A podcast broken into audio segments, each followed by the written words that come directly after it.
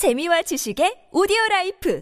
팟빵 오늘의 이야기입니다. 요즘 젊은 세대들, 특히 2030 세대가 가장 열광하는 것이 있다면 바로 포켓몬빵일 것입니다. 사실 이 빵보다는 그 안에 들어있는 캐릭터 스티커로 인해 날이 갈수록 인기를 더해가고 있는데요. 많은 사람들은 이 빵을 구하기 위해 입고 시간에 맞춰 편의점에 줄을 선다던가 물품 배송 차량을 따라다니며 편의점을 돌아다니는 등 그 인기를 실감하듯 다양한 방법의 구매 행렬이 잇따르고 있습니다. 포켓몬빵은 출시 이전에 국진이 빵을 출시해 한참 히트를 친 SPC 삼립 의 제품입니다. 국진이 빵에 대한 기억은 사람들마다 조금씩 다를 텐데요. 국진이 빵은 당시 월 평균 40억 원이라는 매출을 올려 망하기 직전에 삼립을 일으켜 세운 제품입니다. 이 시절이 IMF 시절이라는 것을 감안한다면 이 기록은 상상도 못하는 일이죠. 삼립은 국진이 빵의 인기를 힘입어 학생들을 타겟으로 연달아 포켓몬빵을 출시했고 국진이 빵만큼의 판매량은 따라가지 못했지만 귀여운 캐릭터 스티커 덕에 포켓몬빵 역시 많은 학생들의 사랑을 받은 제품이었는데요. 1999년 출시 이후 단종 16년 만에 재출시된 포켓몬빵. 어린 나이에 나름 사치와도 같았던 포켓몬빵은 이제 스스로 돈을 벌고 어른이 된 세대들에게 다시금 그 시절 추억을 불러일으키며 품귀 현상까지 보이고 있지만 이에 따른 사회적, 도덕적 문제점이 드러나면서 누군가에겐 추억이지만 누군가에겐 트라우마와 같은 고통으로 자리 잡고 있다고 합니다. 먼저 사회적인 문제점으로 환경 문제가 대두되고 있는데요. 1999년 당시에 일부 학생들은 빵에 들어있는 스티커만 가진 후 빵을 먹지 않은 채 쓰레기통에 버렸고 그로 인해 쓰레기통엔 먹지 않은 빵과 비닐이 넘쳐났다고 합니다. 당시 IMF라는 시대적 상황을 고려한다면 이런 행위들은 부모님의 등짝 스매싱을 불러일으키는 중대 범죄와 도 같은 일인데요. 이런 일들이 빵이 재출시된 지금도 똑같이 반복되고 있다고 합니다.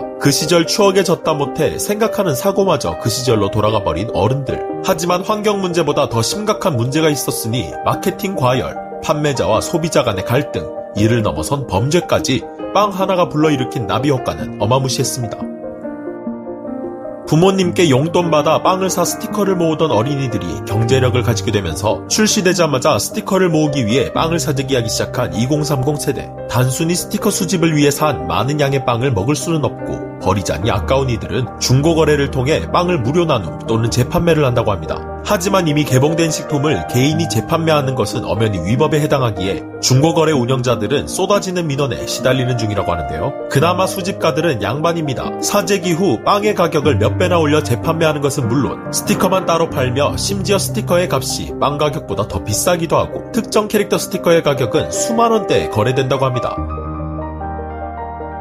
포켓몬빵은 아이러니하게도 구매자의 추억과 마인드는 과거로 돌아갔지만 판매자의 상술과 장삿속은 미래 그 이상으로 나아갔는데요. 2014년 출시된 허니버터칩 때와 마찬가지로 가격 올리기를 시도한 것입니다. SPC 삼립 본사는 포켓몬빵이 재출시되면서 온라인 주문이 폭주하자 등록된 물품을 전량 회수 후 가격을 960원에서 1200원으로 올려 등록한 것이 드러난 것입니다. 본사 자체에서 이런 행위들이 자행되다 보니 이 빵을 공급받아 판매하는 곳은 그 상황이 더욱 심각합니다. 인기가 없는 제품들과 묶어 판매하며 어제 1,500원 하던 빵이 오늘은 1,800원이 되는 기적. 해당 매장에서 특정 금액 이상 구매하는 사람들에게만 빵을 판매하는 것은 물론이며 발주를 받은 후 따로 빼돌려 암거래하는 경우도 발생한다고 합니다. 언급된 문제점들은 결국 재고와 관련된 문제인데요. 수요가 높아진 만큼 공급이 원활하게 된다면 아무 문제가 없을 텐데 무엇이 문제일까요? 18일 공식 인스타그램을 통해 사과문을 게재한 SPC 삼립. 그 내용은 최대한 많은 공급을 위해 관련 생산 설비에서 24시간 가동을 하고 있음에도 불구하고 원활히 공급하는 것이 어려운 것에 대한 사과문이었습니다. 24시간 가동 시 하루 20에서 25만 개의 빵을 생산하는 SPC 삼립의 공장.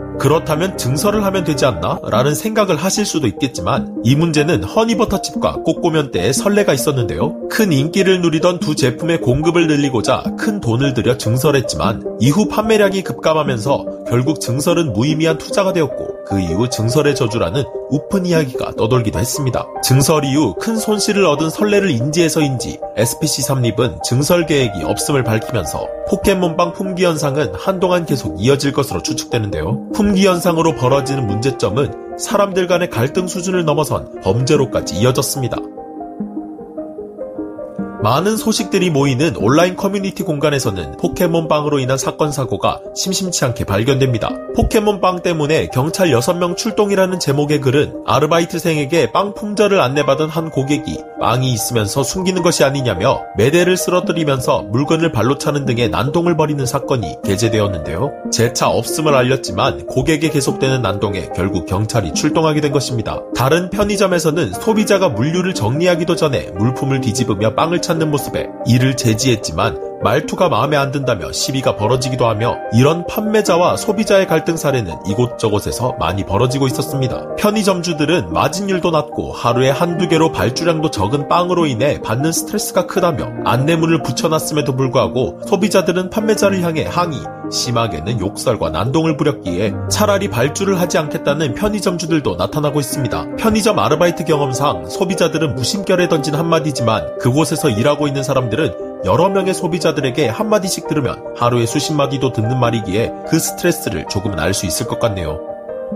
포켓몬빵이 재출시되며 가장 최악의 사건으로 꼽히는 성추행 사건. 수원에서 일어난 이 사건은 포켓몬빵을 찾아주겠다며 초등학생을 창고로 유인해 성추행한 사건입니다. 체포 당시 이 60대 남성은 이미 전자발찌를 차고 있는 성범죄의 경력을 가지고 있는 사람이었는데요. 성범죄로 벌금형 이상 판결을 받은 이들은 아동, 청소년 관련 교육기관이나 체육시설, PC방 등은 취업할 수 없지만 편의점은 이에 해당하지 않았기에 특별한 제재가 없었는 것인데요. 이 사건을 계기로 성범죄자의 취업 제한에 대한 문제들이 지적되고 있습니다. 명확하지 않은 업종 한계에 네티즌들은 많은 사람들을 상대하는 편의점이 제한 대상이 아니라니 이해할 수 없다는 등의 반응을 보였습니다. 심지어 당시 음주 상태였던 것으로 알려져 충격을 더했으며 이 남성은 현행범으로 체포되었다고 합니다. 오늘의 이야기, 추억과 추억 사이, 오늘의 주제를 너무나도 명확하게 설명해 줄 수 있는 말인 듯 합니다. 레트로 콘텐츠가 사랑을 받으며 어린아이에서부터 2030, 많게는 40대까지 전 세대를 아우르는 힘을 가졌지만 지나친 과열로 벌어지는 이 일들은 누군가에겐 추억이 아닌 추악한 현실입니다. 한 심리학자는 포켓몬빵 사태에 대해 코로나19가 장기화되면서 개인적, 사회적으로 커진 불안에 이런 상황에서 마음의 향수를 느끼고 의지하게 되는 대상인 전이 대상으로서